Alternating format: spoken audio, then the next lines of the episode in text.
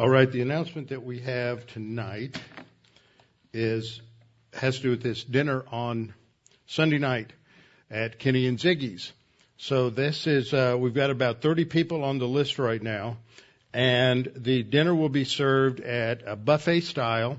What what I did, I went down and talked to Ziggy, and we're going to do a what they call a, a hot deli station, which is going to have hot pastrami, hot corned beef, and they're going to have a slicer there to make sandwiches and various other things. And then there's going to be some co- various cold cuts, all of that together. Don't get sticker shock. Meat prices have gone up. And Kenny and Ziggy's has the best corned beef in town because he makes it and it's prime beef. So it's not $2 a pound. Okay, they're not four dollar sandwiches. Okay, and there's going to be a um, salad, Greek uh, Greek salad. There's going to be uh, several other things there, including uh, some cheesecake for dessert. And so the price comes to $41.68 a person, and that includes tax and gratuity. That email went out today. And so get there about 6:15 and people can go through the line, get your food and everything and once everybody sits down and we pray, begin eating, then Mitch can start talking and then when he uh, finishes, then he'll be able to eat. So that's that's the plan for um, uh, for uh, Sunday night. Now, it's a new location, so if you haven't heard that and you don't know they've moved, they've moved. It's just uh, almost down to where to San Felipe and uh, Post Oak. So they're north of where they used to be, down by the Galleria. Now they're up there where um, uh, I think it's the arrangement is, and then there's a, a Western store in there. What's the name of that Western store? Anybody know? It used to be in Luby's. There used to be a Luby's back in that corner, and they've taken over that space. So, anyway, you can eh, it, go, Yes, the address in the email is correct, and Google has the correct address. Okay, they will get you there. All right. So, any other questions you can ask me later. Trust in the Lord with all your heart and lean not on your own understanding. In all your ways acknowledge Him, and He will direct your paths. They that wait upon the Lord shall renew their strength. They shall mount up with wings as eagles. They shall run and not grow weary. They shall walk and not faint. Fear thou not, for I am with thee. Be not dismayed, for I am thy God. I will strengthen thee, yea, I will help thee. Yea, I will uphold thee with the right hand of my righteousness. Be anxious for nothing, but in everything by prayer and supplication, with thanksgiving. Let your requests be made known unto God, and the peace of God, which surpasses all comprehension, shall defend your hearts and minds in Christ Jesus. Thou wilt keep him in perfect peace, whose mind is stayed on thee, because he trusteth in thee. For the grass withers and the flower fades, but the word of our God shall stand forever. Before we open up God's word this evening and begin our uh, int- continue our introduction to Gideon as the reluctant deliverer, uh, let's have a few moments of silent prayer to make sure that we are ready to study, prepared to study, and walking by the Spirit, and if necessary, confess sin. So after a few moments, I will open in prayer. Let's pray.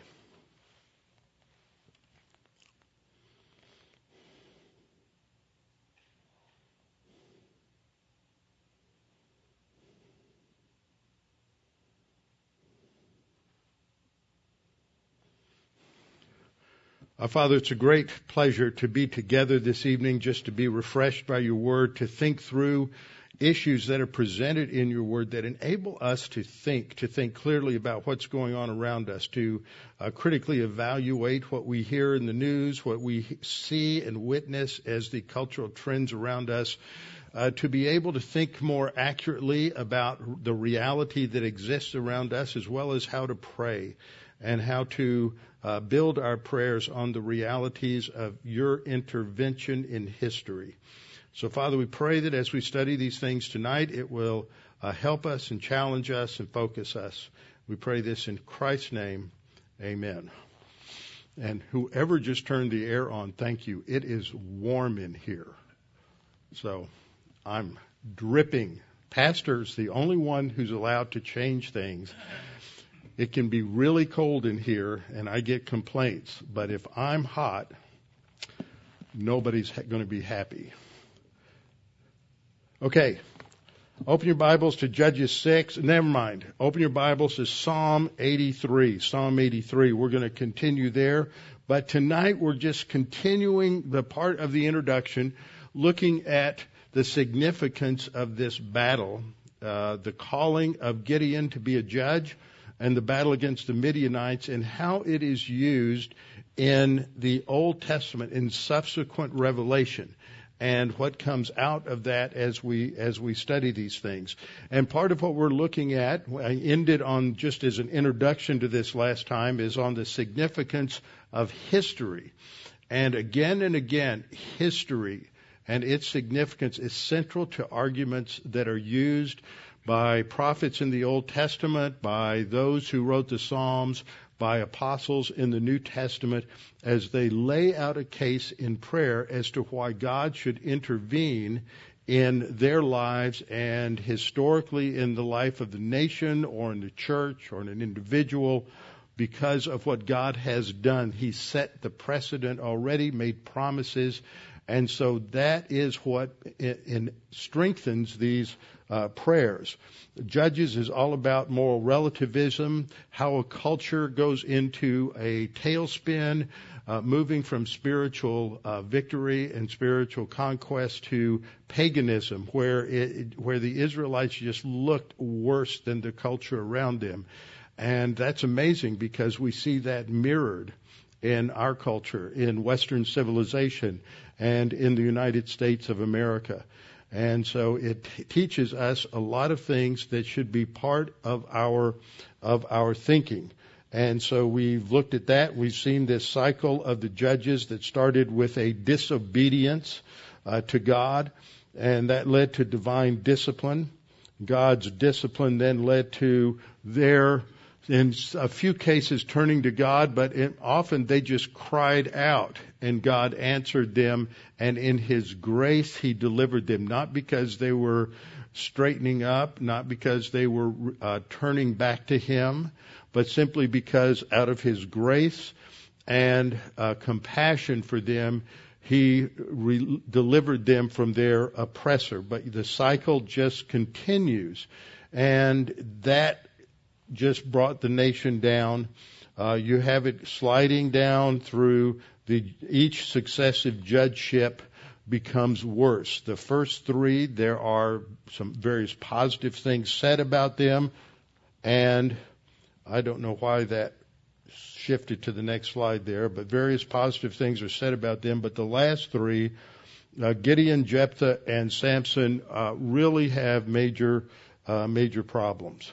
So we go into the Gideon cycle. Basically, I pointed this out last time. The first part is the deliverance from the Midianite oppression, and this is covered in three chapters, chapters 6, 7, and 8. And so you can see that the majority of these verses, 94 verses, cover the deliverance. That tells us the emphasis is on the grace of God. Now, here's a point of observation. How many times do you hear preachers and evangelists and televangelists make a, such an issue in their sermons and in their messages that it's about 95% reaming people out because of their sin and about 3% on grace and the rest is about raising money. That seems to be pretty standard. But the emphasis that we see through these, these episodes is on God's grace, God's deliverance. He certainly provides discipline for the nation, but it is, um, it, it, he's gracious, he's kind, and he uh, delivers them in many ways. And then we see this episode with uh, Abimelech, who is Gideon's son, and that episode with Shechem in, in chapter 9. So we turn then to uh, Judges, I mean, excuse me, Psalm 83. And Psalm 83. And Psalm 83 is, I've chosen that because it talks about um, this battle among other battles, but it is a prayer. And it is a prayer of Asaph, and he's turning to God for help. Technically, it's called a lament psalm. A lament is a cry to God for help that God will intervene, that I'm under some kind of pressure, I'm under some kind of adversity, I've got uh, maybe it's a health problem, financial problems, maybe it's a problem with the nation, uh, the hostility, the the emphasis on enemies of God, enemies of the truth that have risen to positions of power, and the, the laws and the regulations that are being passed are harmful to children. They're destructive of marriage. Basically, what we see both in the times of the judges and in times today is a full bore assault on the divine institutions. And we have seen this going on. It's gotten progressively worse since the 60s. Attacks on personal responsibility. And you can trace those attacks back to a number of things that came together in the mid 19th century and you start seeing as we shift to a welfare state, whether then people being responsible for the bad consequences from their bad decisions, the government becomes responsible and takes care of them. Now that doesn't mean that there shouldn't be some sort of safety net, but the safety net should be with qualifications and that whatever the government provides, that it is done on on condition. You can put people to work in a lot of different ways, and part of that was part of the uh, so-called contract with America that the Republican House, or those who are running for the Republican House, I think it was back in 90, um, 94, and they had a it had a huge huge impact, and it it really revolutionized. Uh, welfare in many cases. Now, the whole welfare system, the entitlement system, is all an attack on the uh, first divine institution. And then you have, of course, the attacks on divine institution number two, which is marriage, and that has come under uh, tremendous attack in numerous ways in our culture with the rise of the whole uh, LGBTQ plus plus whatever uh, transgender. All of this is just uh, just hostility towards God's plan and purpose, all built, of course, on a rejection of God, and it is all seemingly wrapped up in scientific uh, justification. And it always reminds me, I think it's uh, Romans 1:21 or 23 that says, uh, "Professing to be wise, they became fools." And we're we're in massive self-destruction. Uh, it destroys marriage. It destroys the family. Uh, we've seen so many things there, and it, it, isn't it appalling to watch how school boards are uh, at war with parents over the curriculum in schools? And there is no reason for this, and all of these school board members are, are many of them are guilty of child abuse.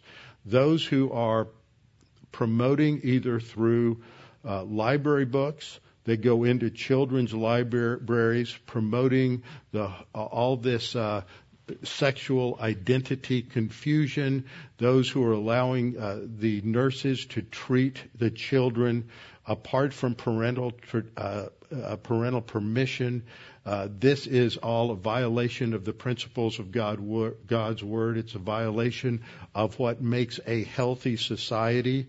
And I, I agree with. Uh, I, I thank God we have a governor and an attorney general in this state who are willing to come out and say that that all of this this uh, uh, uh, puberty blocking, all of this uh, medical and surgical uh, stuff that is being done to minors is nothing more than child abuse.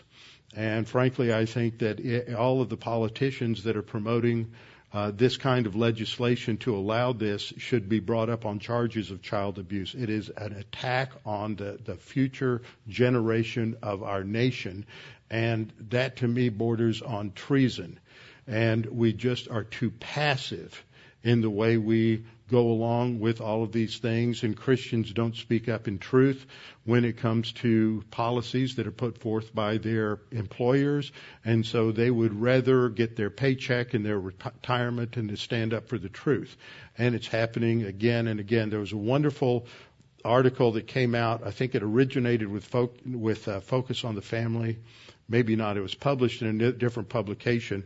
Charlie Clough revised it uh, so that it could be used in a as a bulletin insert. But then um, I, I checked with him. I said, "Well, did you get their permission to do that?" And so he could not get their permission, so he's just going to rewrite it.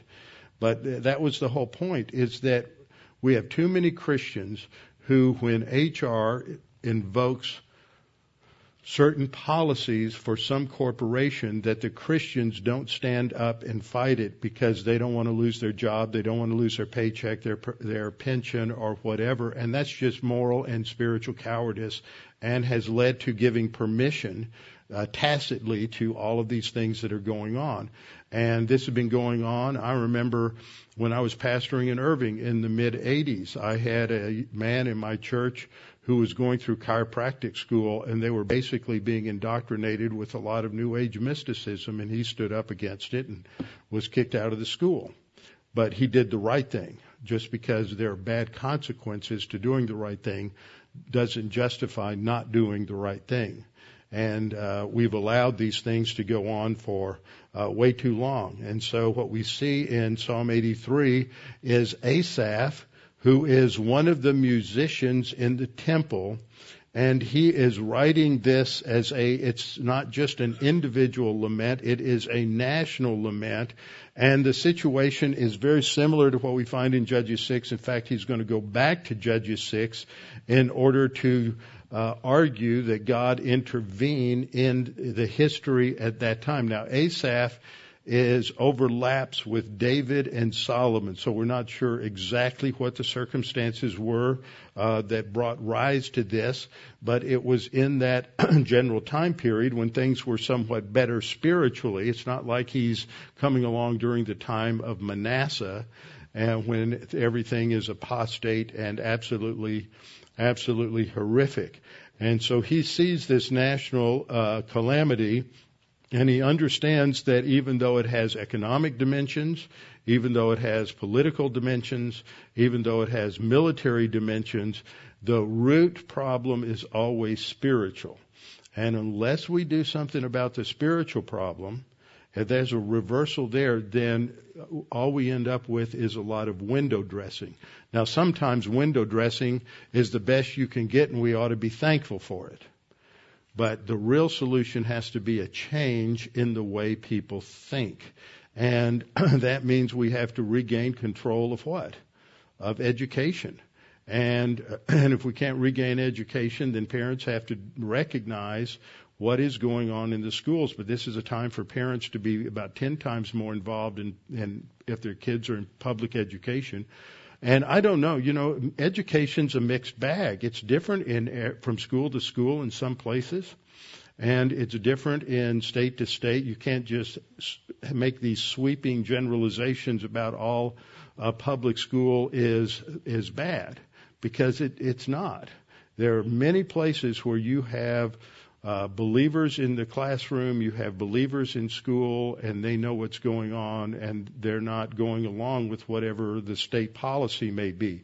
So, but parents, nothing justifies parents not being involved in what their, their kids are being taught taught in school. So, in this opening part, uh, Asaph just cries out to God. He says, "Don't keep silent." And you see, this is a, a, it's an imperative, but it's an imperative of request. And he's calling upon God to intervene. Don't just sit back and and permissively allow this, but get involved. Uh, the New King James translates it, "Don't hold your peace," and um, uh, uh, ESV translates it, "Don't be deaf, God. Uh, don't be idle." And so he's calling upon God basically to intervene in the circumstances. And then uh, he, in verse 2, he points out what the problem is. And this is explained in 2 and 3. He says, Your enemies uh, make a turmoil, an uproar. Uh, those who hate you have lifted up their head. In other words, they're, they're acting arrogantly. They are proud. And so he recognizes the principle that's written in later scripture that God, uh, God hates the arrogant and he takes care of the humble. And so he recognizes that, that principle and he, he portrays those who are, are his enemies, the enemies of God, as those who are uh, arrogant, that are lifting up their head and they are uh, entering into various um, uh, conspiracies. They consult together against your sheltered ones, and the term sheltered ones is a term that refers to to believers. Now, what we see here that's interesting is that the structure here is a structure of of um, of a chiasm. Now, uh, this is how uh, Allen Ross uh, structures this chiasm in his commentary, and you have uh, in a chiasm the the way it's structured. Each in each main point is indented, and if you were to draw a line from A through C and then back from C prime, B prime to A prime, it would form the left side of an X, which is the Greek letter chi as we pronounce it uh, today, not chi, which is how you learned how to pronounce it if you were in some sort of uh, fraternity. So it is the letter chi, and it really should be pronounced more like a chiasm as I've, as I've heard people do this. But what this tells us is that the centerpiece is where the emphasis is. It's just like a, you may have a painting with an absolutely beautiful frame, and you don't want to take anything away from the beautiful frame, but the frame is there to help draw your attention to the center of the painting. The painting is what's at issue. The the uh, the the frame should not overshadow uh, the painting. So what we have here is the A's and the B's are framing the centerpiece, which is uh, explained in verses 5 down through 12. And so in, in verses 5 to 8, it talks about the greatness of the opposition. This was the historical opposition. So this brings in what I was closing with last time is the emphasis on history. And then C prime gives examples of the great acts of God in Israel's history. So in verses 5 through 8 we read, For they have consulted together, that is, these enemies of Israel. They've consulted together with one consent. They form a confederacy against you. Now he's not thinking in terms of at one time, because these nations did not necessarily exist at the same time. But together, historically, they were all involved in a conspiracy to destroy God's plan for Israel, to destroy Israel, to destroy the house of David, to prevent, they, it was all backed by a satanic conspiracy to prevent the coming of the messianic uh, king. And there are ten nations that are mentioned here. There's the Edomites, who are the descendants of, of uh, Esau and the Ishmaelites, who are the descendants of Ishmael. And the Ishmaelites are often closely associated with the Midianites, who are the enemies in uh, Judges chapter 6. And then you have Moab and the Hag- Hagrites. Uh, and I'm not sure about the Hagrites or Gebal, but Ammon uh, is a descendant of Lot. These are over in the area of, of uh, of Jordan now, and Amalek, who was eventually defeated by Israel, but they have become a sort of a proverbial term for anyone who is an enemy of Israel because it was Agag the Amalekite who was in opposition to Saul and then much later on when you get into the time of, of Esther uh, that it is um, oh what's his name that is the, the enemy, the one who sought to destroy all of the Jews, that he is called a, um, an Amalekite, a, a descendant of Amalek. And this is, this is, uh, so this is a picture of those who are constantly against Israel, the Philistines and the Phoenicians. You have the Philistines on the south of uh, Israel along the co- Mediterranean coast, and on the north uh, northwest you have uh, you have the uh, inhabitants of Tyre. We talked about Tyre last Thursday night and the ultimate destruction of Tyre in fulfillment of those prophecies in in Jeremiah and, and Ezekiel. Uh, Assyria, who came along later, also has joined with them, and they've helped the children of Lot, Moab and Ammon. So this is an indictment against those nations. And that's all historical. We have to know history uh, in order and the history of the Bible in order to craft a prayer of like this. And and that's an important thing because what he's doing here is he's talking about how these nations historically have been coming against Israel. and then in the next part, he'll describe the great acts of God in Israel's history in verses 9 to 12. And see, he uses this when he is presenting his petition, uh, when he is presenting his petition to, to God. He says, first of all, deal with them as with Midian. That's the first example. Well, if you read this, you don't know who Midian is, or when God dealt with them as Midian, then you can't understand the significance of this petition. And what he, this is, is it's called an imprecatory psalm. And there are some people who have real problems with imprecatory psalms. I've never understood that. They're inspired by God, and they're part of uh, inerrant scripture that's profitable for doctrine, for reproof, for instruction, uh, for correction, and for instruction in righteousness. And so we're to learn from this. We can use these kinds of imprecatory prayers, oh, against Putin, for example, against the Russians right now that, that God, and I do this every day, I pray that God would raise up an Ehud who would uh, assassinate Putin and end this, end this war.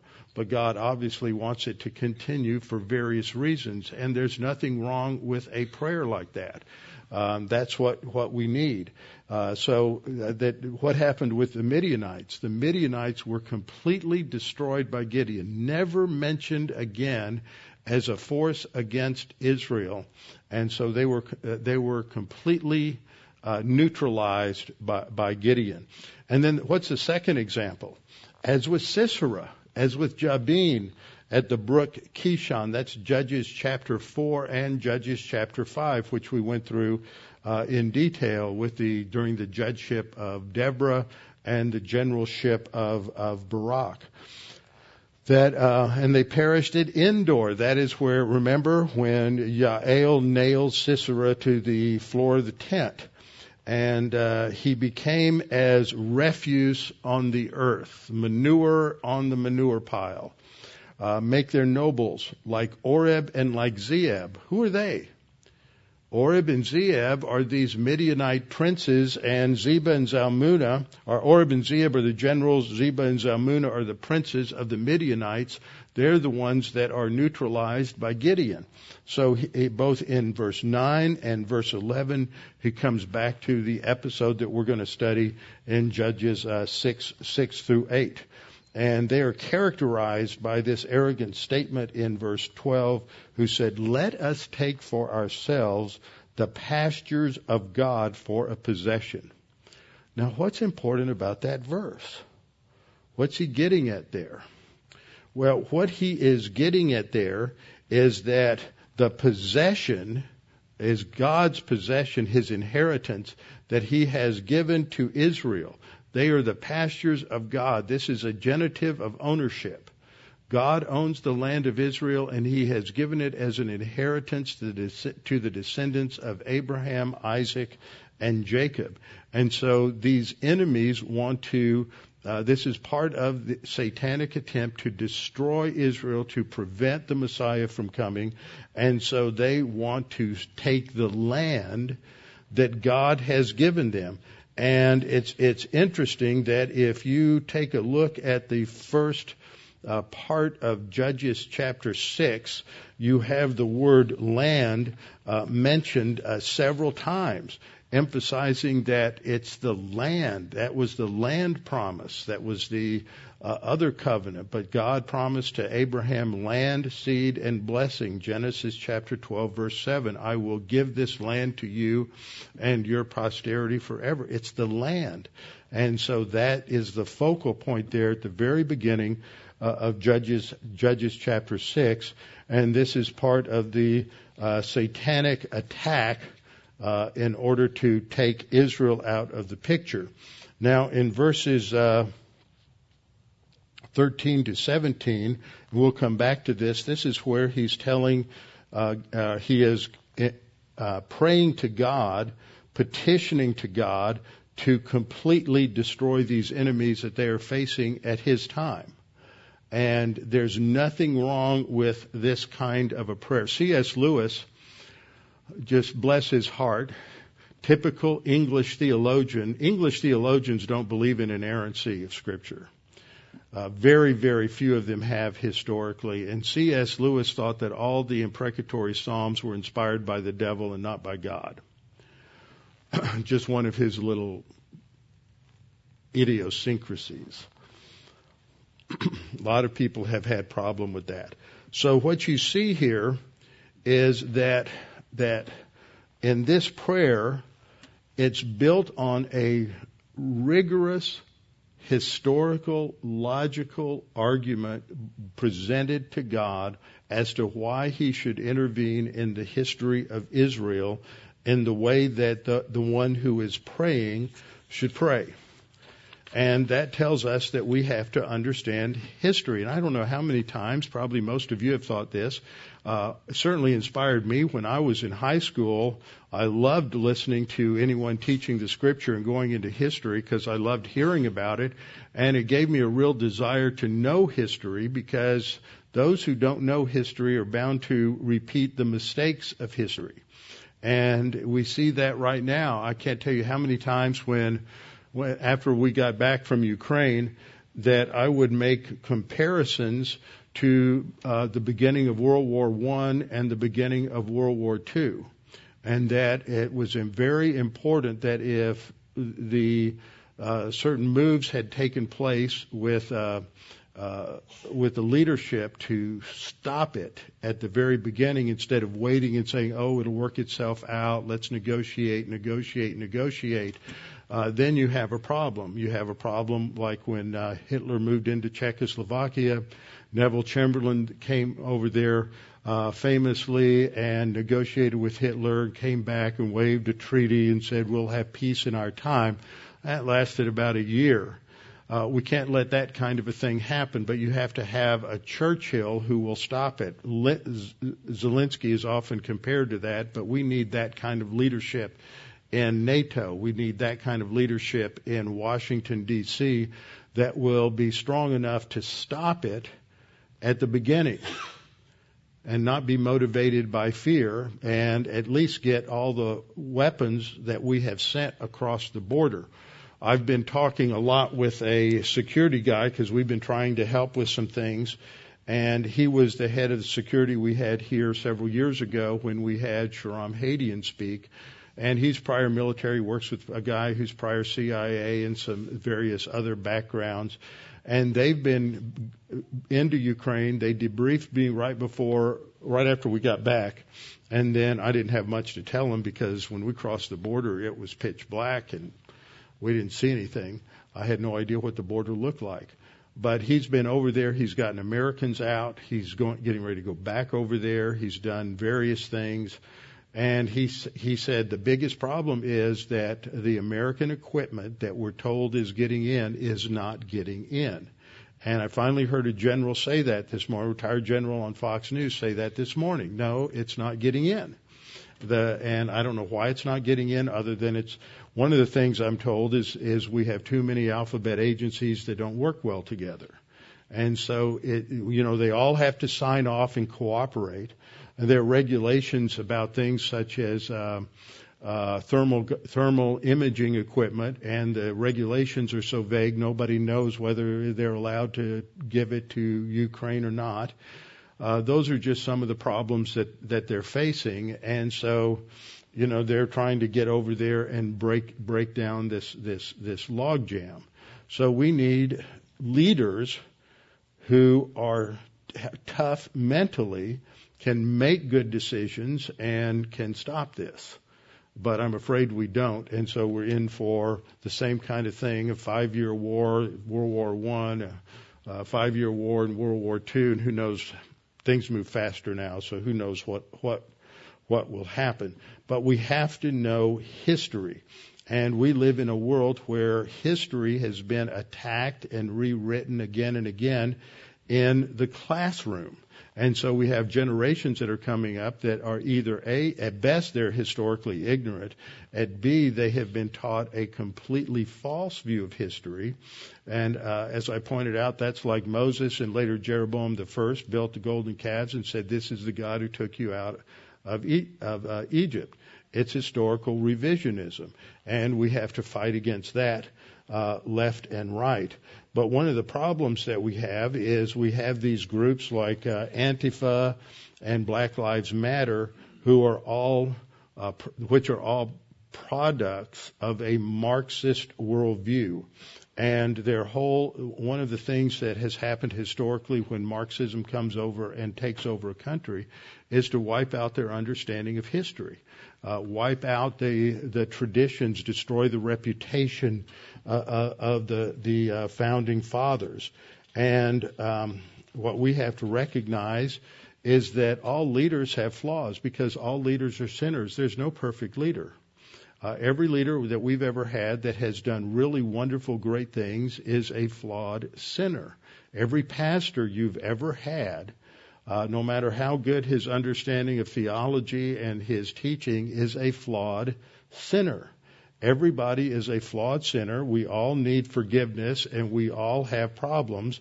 And so you have these uh, idealistic, because that's what Marxism is. It's a form of idealism that comes along based on the idea that we can actually improve man because man is basically good and that we can bring in a, a, a whole new society uh, loaded up with, uh, with, with social justice. Scripture is very clear that everyone is a sinner. You have Romans 3:10 uh, as it is written. These are all quotes from uh, Psalms. There is none righteous, no, not one. There's none who understands. There's none who seeks after God. They have all turned aside. They have together become unprofitable. There is no one who does good, no, not one. Now, these basic statements are all related to a description of the culture at the time the psalm was written. Conclusion Paul has in 323 is that all have sinned and fallen short of the glory of God. So, as I was thinking about that and the importance of understanding biblical truth, just to give that window of of, uh, of truth that gives us the ability to, to, to interpret what's going on around us. I was reminded of one of my uh, favorite books, one that is quite quite significant, is a book by Thomas Sowell called Conflict of Visions. I've mentioned it uh, many times. And last week I had written down a number of things which I'll still go into because they're a little bit different. But as I was uh, looking around at some things, I re- realized that if you don't get it, you ought to go to their website and sign up for it. Hillsdale College has a uh, monthly publication called Imprimis. And it always includes a speech or something written by someone that is dealing with an important current event. And the March 2022 issue, which probably came to my house sometime in February when I was uh, crawling across the Ukrainian wheat fields to get out of the cross the border, and um, at a speed of about five miles an hour, with probably you know 100,000 of my closest uh, refugee friends. And um, so I missed it somehow, but I I got it on online. And Jason Riley just recently wrote a a bi- biography of Thomas Sowell. So he writes in this article, Sowell says his the favorite of his own books. He's written quite a few excellent books. His favorite book is A Conflict of Visions, in which he tries to explain what drives our ideological disputes about freedom, equality, and justice. He traces these divergent, divergent visions or views of human nature back at least two centuries to thinkers like William Godwin, Immanuel Kant, and Jean-Jacques Rousseau, down through John Rawls and today's social justice advocates. So the reason you study 18th century philosophers and their writings is so you can understand what's going on today. It's not just something that's old white men were arguing about. Those issues are as relevant today because that's the roots of where this came from. He says the conflicting visions he describes in the book are the constrained or tragic view of human nature. We would call that the biblical view of total depravity. But Th- Thomas Sowell used the word constrained. What limits us? It's sin. It's that we're basically evil. Uh, he doesn't make it quite that stark, but that's what Scripture says. And then the opposite is the unconstrained or utopian view. Now, the unconstrained or utopian view is the view of progressives, whether they're progressive conservatives or progressive liberals. If you're a progressive, you're on that side of the aisle. You don't see man as basically evil and sinful. You see man as basically good and perfectible. And that's the great dividing line. And after that, you just have to decide how consistent you're going to be with that with that foundation. And so um, uh, Riley goes on to say uh, they, uh, the uh, people with a more constrained view of the human condition see mankind as hopelessly flawed. They see inherent limits to human betterment. We might want to end war or poverty or racism, they say, but that's probably not going to happen. Therefore, our focus should be on putting in place institutions and processes that help society deal with the problems we're never going to eradicate. That's biblical realism. On the other side, he says you have the unconstrained or utopian view of human nature, what I would call progressivism, which rejects the idea that there are limits to what humans can achieve. This is the belief that nothing is unattainable, including perfection. Nothing is unattainable, and no trade offs are necessary. Isn't that interesting? No trade offs are necessary. That means the progressive side refuses to compromise. That's an important observation. That's what you see so often in Congress. According to this perspective, by utilizing the proper amount of reason and willpower, we can not only manage problems like war, poverty, and racism, but solve them entirely. That's the progressive view. You can do it. That's the UN with their with their idolatrous uh, use of Isaiah. That we have, they have a statue out front, and emblazoned on it is that we will uh, beat our uh, swords into plowshares and our spears into pruning hooks, and man will learn war no more. They have absorbed to themselves a messianic identity. And that's just pure progressivism. In fact, it's idolatry. So he goes on to say, depending on which view they embrace, Sowell explains why two people, similarly well informed and similarly well meaning, will reach opposite conclusions on a whole range of issues, including taxes, rent control, school choice, military spending, and judicial activism. When Kant said that from the crooked timber of humanity, no straight thing was ever made, he was exhibiting the constrained view. That doesn't mean he was a believer, but he, at least he understood man was basically not good. When Rousseau said that, quote, man is born free, but everywhere is in chains, he was voicing the unconstrained view. See, man is born free. There's nothing constraining him in his basic nature. Now, all of this fits under the biblical category of theology called anthropology. Who is mankind? Uh, anthropos, human beings. What are we?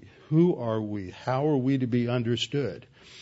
Um, he goes on to say, when Oliver Wendell Holmes, now if you don't know who Holmes was, he was a significant judge in the 1880s to the early 20th century who was um, uh, instrumental in changing the orientation of the court. But he made a uh, he did hold to a constrained view. He said his job as a judge was to make sure the game is played according to the rules. Whether he liked them or not, it was a constrained view. When Earl Warren, the Warren court, back in the 50s, early 60s, I think, said his job as a judge was to do what he thinks is right, regardless of the law. That's actually the antinomian view. That I don't like the law, so I'm going to change it. It's active, uh, judicial activism. Um, so he, it was uh, Riley says that's an unconstrained view. This is the philosophical framework that explains Sowell's writings on almost any topic. So when you look at Sowell, what he does is he explains that there are many types of visions. Now I would relate his concept of vision to a worldview, and the two aren't exactly synonymous, but they're uh, but they're very similar. Uh, they, uh, uh, these visions can be grouped together on the basis of certain similarities. So you have a vision that is basic. I would say you have two visions: a pagan vision and a one that's influenced by a uh, uh, Judeo-Christian wor- worldview. And if I were pushed to the wall, I'd probably say a vision is the product of your of your worldview. So a vision is a way people look at life. Vision is how you look at things, at all of the issues of life. And thus these visions really do grow out of a person's worldview in a lot of ways. So one of the elements in a vision has to do with the nature of human beings and how that is understood. Now in in his book, Sowell looks at two important works from the late 17th, I mean 18th century. He compares and contrasts them. That's how you often learn truth from error is by comparing and contrasting different different views. And he sa- he takes William Godwin's work, Inquiry Concerning Political Justice, and then on the other hand, the Federalist Papers uh, which was written in 1788. Godwin's book, written in 1793. Uh, you know, Sowell makes the interesting comment. He said, if you were to read, if somebody were to come from Mars and read Godwin, and then some, and, and, and they would have one whole view of what society on the earth was like. And then if they read, uh, if they read the Federalist Papers, they, they would be totally confused. They're, they're, so, they're absolutely different. There's no compromise. There's no middle ground. These are radically opposed views. You either look at things, uh, ultimately, for our from, from our vantage point, you either look at things the way God looks at them, or you're looking at the way the rebellious creature looks at them. Whether you're talking about Satan, whether you're talking about human beings, it's all grounded on arrogance and a rejection of God's truth, professing to be wise they became fools. So here's a quote from Sowell. The capacities and limitations of man. I'm gonna, what I'm going to do is read the whole quote, then we'll talk about a couple of things he, he says. The capacities and limitations of man are implicitly seen in radically different terms by those whose explicit philosophical, political, or social theories are built on different visions man's moral and mental natures are seen so differently that their respective concepts of knowledge and of institutions necessarily differ as well. Social causation itself is conceived differently, both as to mechanics, that's how it works, and results. Time and its ancillary phenomena. What does that mean? History time and that which goes along with time, and then he has a, an em dash for an, um, an appositional explanation. Traditions, contracts, economic speculation, for example, are also viewed quite differently in theories based on different visions. You see, visions include all the important issues of life. And it's either one way or the other way. And what Sowell is saying, it all depends on whether you think man is basically, basically perfectible or not. That's the bottom line, which I think is just absolutely brilliant and biblical. So what does he say? First of all, he says that the capacities, that is the potential, and the limitations of man are viewed in completely, totally unreconcilable ways uh, by these two different visions. They're so radically different, you can't find a middle ground of compromise. Second thing he says is that the, the two visions will see man's moral nature and his mental nature uh, in radically different ways. Third thing he says is the result. The result is that the concepts of knowledge and of institutions differ. So the very concept of intellectual acquisition of knowledge is going to differ from one vision to the other. They have different views, and thus they have different views of institutions such as education. So the person who has a progressive view is going to have an unreconcilable view of education with, from those who have a constrained view or a view that man is basically sinful. See, ideas are important. Ideas have consequences. And when your ideas aren't biblical, they have really bad consequences. Now, I know uh, Sowell, Sowell's a believer. He's a conservative Christian, and that informs a lot of uh, his ideas. That's where they ultimately ultimately come from. Fourth, he says that social causation is conceived differently. I mean, the forces of society, what produces poverty? What gets people out of poverty? Uh, what about social justice, which uh, Godwin referred to as political justice back in the late 1700s, but that's what he means. So social, ju- all of these things are going to be viewed differently from one side uh, to the other uh, including the mechanics or how does society work and uh, and the results of it. Then time and its ancillary phenomena. That is basically history.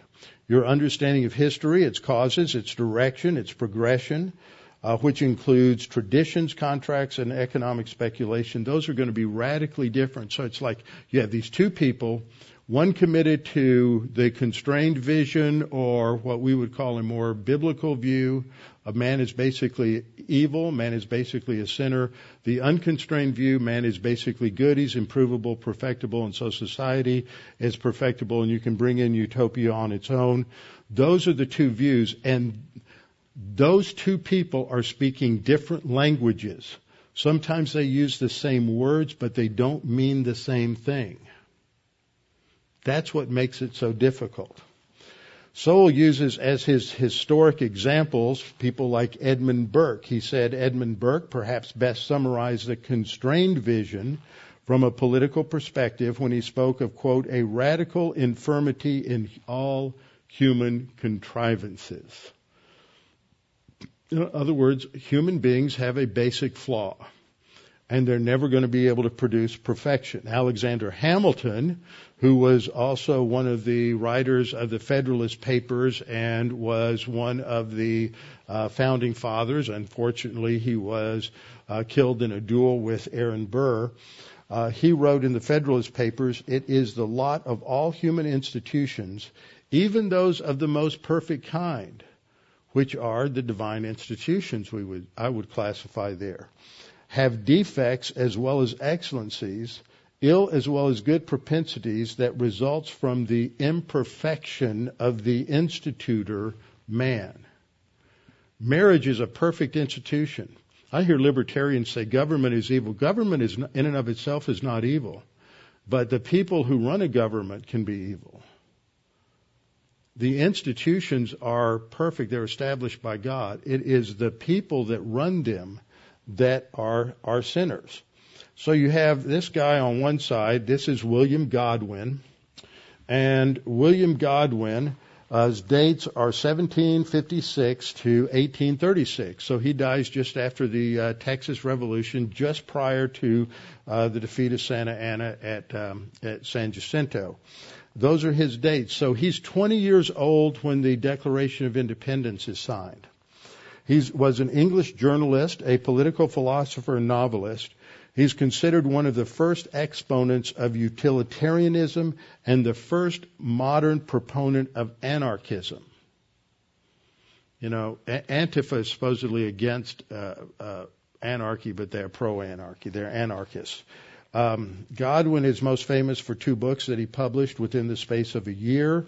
The first is an inquiry concerning political justice. So that's that's the same thing, different name today, social justice. which was an attack on political institutions. His own aim was the complete overthrow of all existing political, social, and religious institutions. So what's he saying there? We have to get rid of the divine institutions.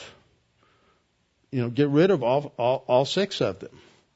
Sowell then talks about uh, Godwin this way. He says his inquiry concerning political justice, a work as remarkable for its fate as for its contents. An immediate success upon its publication in England in 1793. Within a decade, it encountered the chilling effect of British hostile reactions to ideas popularly associated with the French Revolution, especially after France became an enemy in war. And so, see what happened a lot in the French Revolution is you see this attack on the divine institutions in a lot of ways, and as a result, that led to chaos and anarchy and the French Revolution. And those in America and in Britain uh, reacted very, uh, very harshly against that. Now, in that great bastion of conservative thought known as Wikipedia, they write concerning Godwin, believing in the perfectibility of the race. See, that was at its root. Is man is perfectible, he's not a sinner. That there are no innate principles and therefore no original propensity to evil. He considered that, quote, our virtues and our vices may be traced to the incidents which make the history of our lives, and if these incidents could be divested of every improper tendency, vice would be extirpated from the world. All control of man by man was more or less intolerable, and the day would come when each man doing what seemed right in his own eyes. Have you ever seen that phrase before?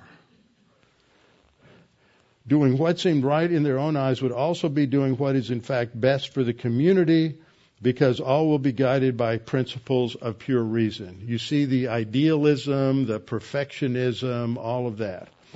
So that's not what Romans that's not what Romans says at all. And so what we see here is the contrast between the, basically the historic conservative view or the constrained view and the unconstrained view. What's interesting is that that Godwin married a woman named Mary Wollstonecraft. Now remember, like assimilates to like. Okay, think about this.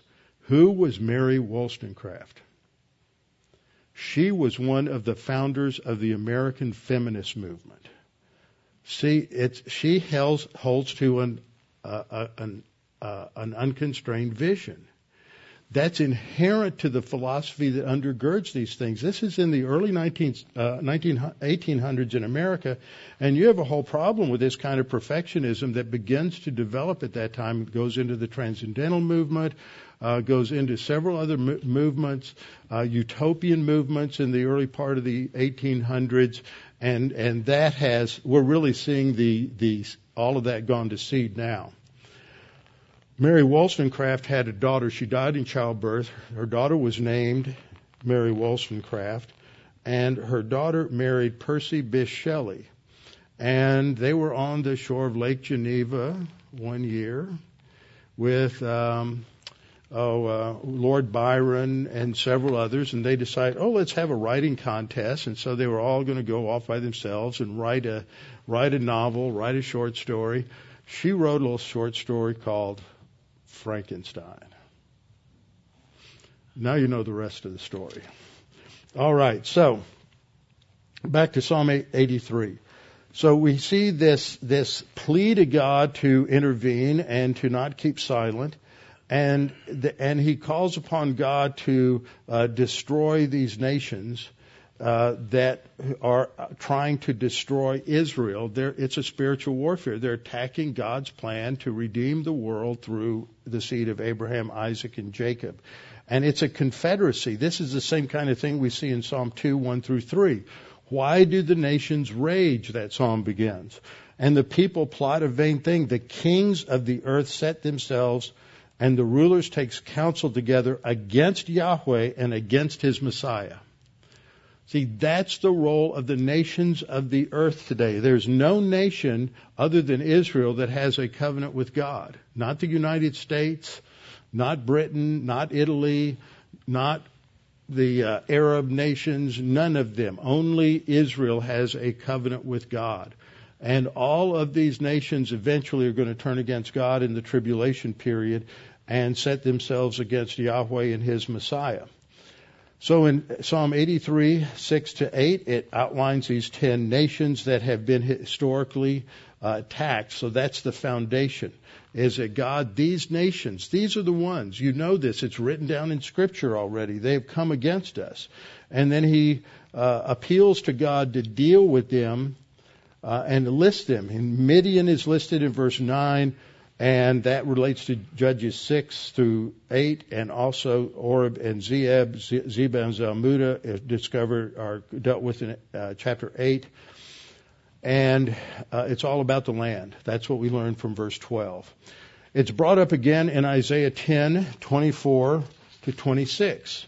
And there, what we read is, Therefore, thus says the Lord God of hopes, uh, of hosts, God of armies, O my people who dwell in Zion, do not be afraid of the Assyrian. He will strike you with a rod and lift up his staff against you in the manner of Egypt. For yet a very little while, and the indignation will cease, as will my anger in their destruction. And the Lord of hosts will stir up a scourge for him like the slaughter of Midian at the rock of Oreb. As his rod was on the sea, so will he lift it up in the manner of Egypt. Two biblical historical examples. Doctrine is built on these historical interventions of God in history. Prayers in the Psalms, and we could go to Acts 4 and a number of other prayers in the New Testament, do the same thing. They go back to these prayers and these events in the Old Testament. Isaiah 9 is, is really interesting. I don't have time to go through the background on this, but if we were to look back at Isaiah 8, 7, and 8, uh, what's happening is that God is strengthening Israel in that chapter, Isaiah 7, Isaiah 7:14. There's a, the, the, I'll give you a sign to Ahaz that there's a virgin who will conceive and give birth, and you'll name him Emmanuel. These are called the Emmanuel section, chapter 7, 8, and 9. And so in chapter 8, there is God giving confidence that the house of David's not going to be attacked and and destroyed, and in fact, He is going to protect them. And in verse 7 uh, he says, Now therefore, behold, the Lord brings up over them the waters of the river, strong and mighty. The king of Assyria and all of his glory, he will go up over all his channels and go over all his banks. He will pass through Judah. So this is the imagery of a flood, and the Assyrian army is going to come like a flood. He will overflow and pass over. He will reach up to the neck, but not over the head. That's, that's when he's outside of Jerusalem. And then what happens? Hezekiah prays the middle of the night, the angel of the Lord comes and kills everyone in the army. Uh, uh, Sennacherib wakes up in the morning, everybody's dead, and he runs home, and where his family, his uh, sons, will assassinate him. But then we come to so chapter nine is is this reminder of how God is going to protect them from all enemies. For you have broken the yoke of his burden and the staff of his shoulder the rod of his oppressor, as in the day of Midian. For every warrior's sandal from the noisy battle and garments rolled in blood will be used for burning and fuel of fire. That's what happens at the end of the tribulation. And why is this? Because unto us a child is born, unto us a son is given, and the government will be upon his shoulder. That's at the second coming. His name will be called Wonderful Counselor, uh, Mighty God, Father of Eternity, Prince of Peace. So that brings us then, in terms of an end to this part of the introduction to Judges 6, and we'll come back and do an overview of 6 through 9 next next week before we start digging into it specifically. Father, thank you for this opportunity to study these things, to be challenged in the area of knowing history, knowing the history of the Bible, knowing the history of your interventions in history in the Old Testament and in the New, and being challenged to pray more effectively on the basis of these model prayers that we see throughout Scripture. Thank you that you are the God of history and that these things that we witness are not just random events here and there, but that these things that we witness in history are the outworking of your plan to teach us about the need to be totally dependent upon you. And we pray these things in Christ's name. Amen.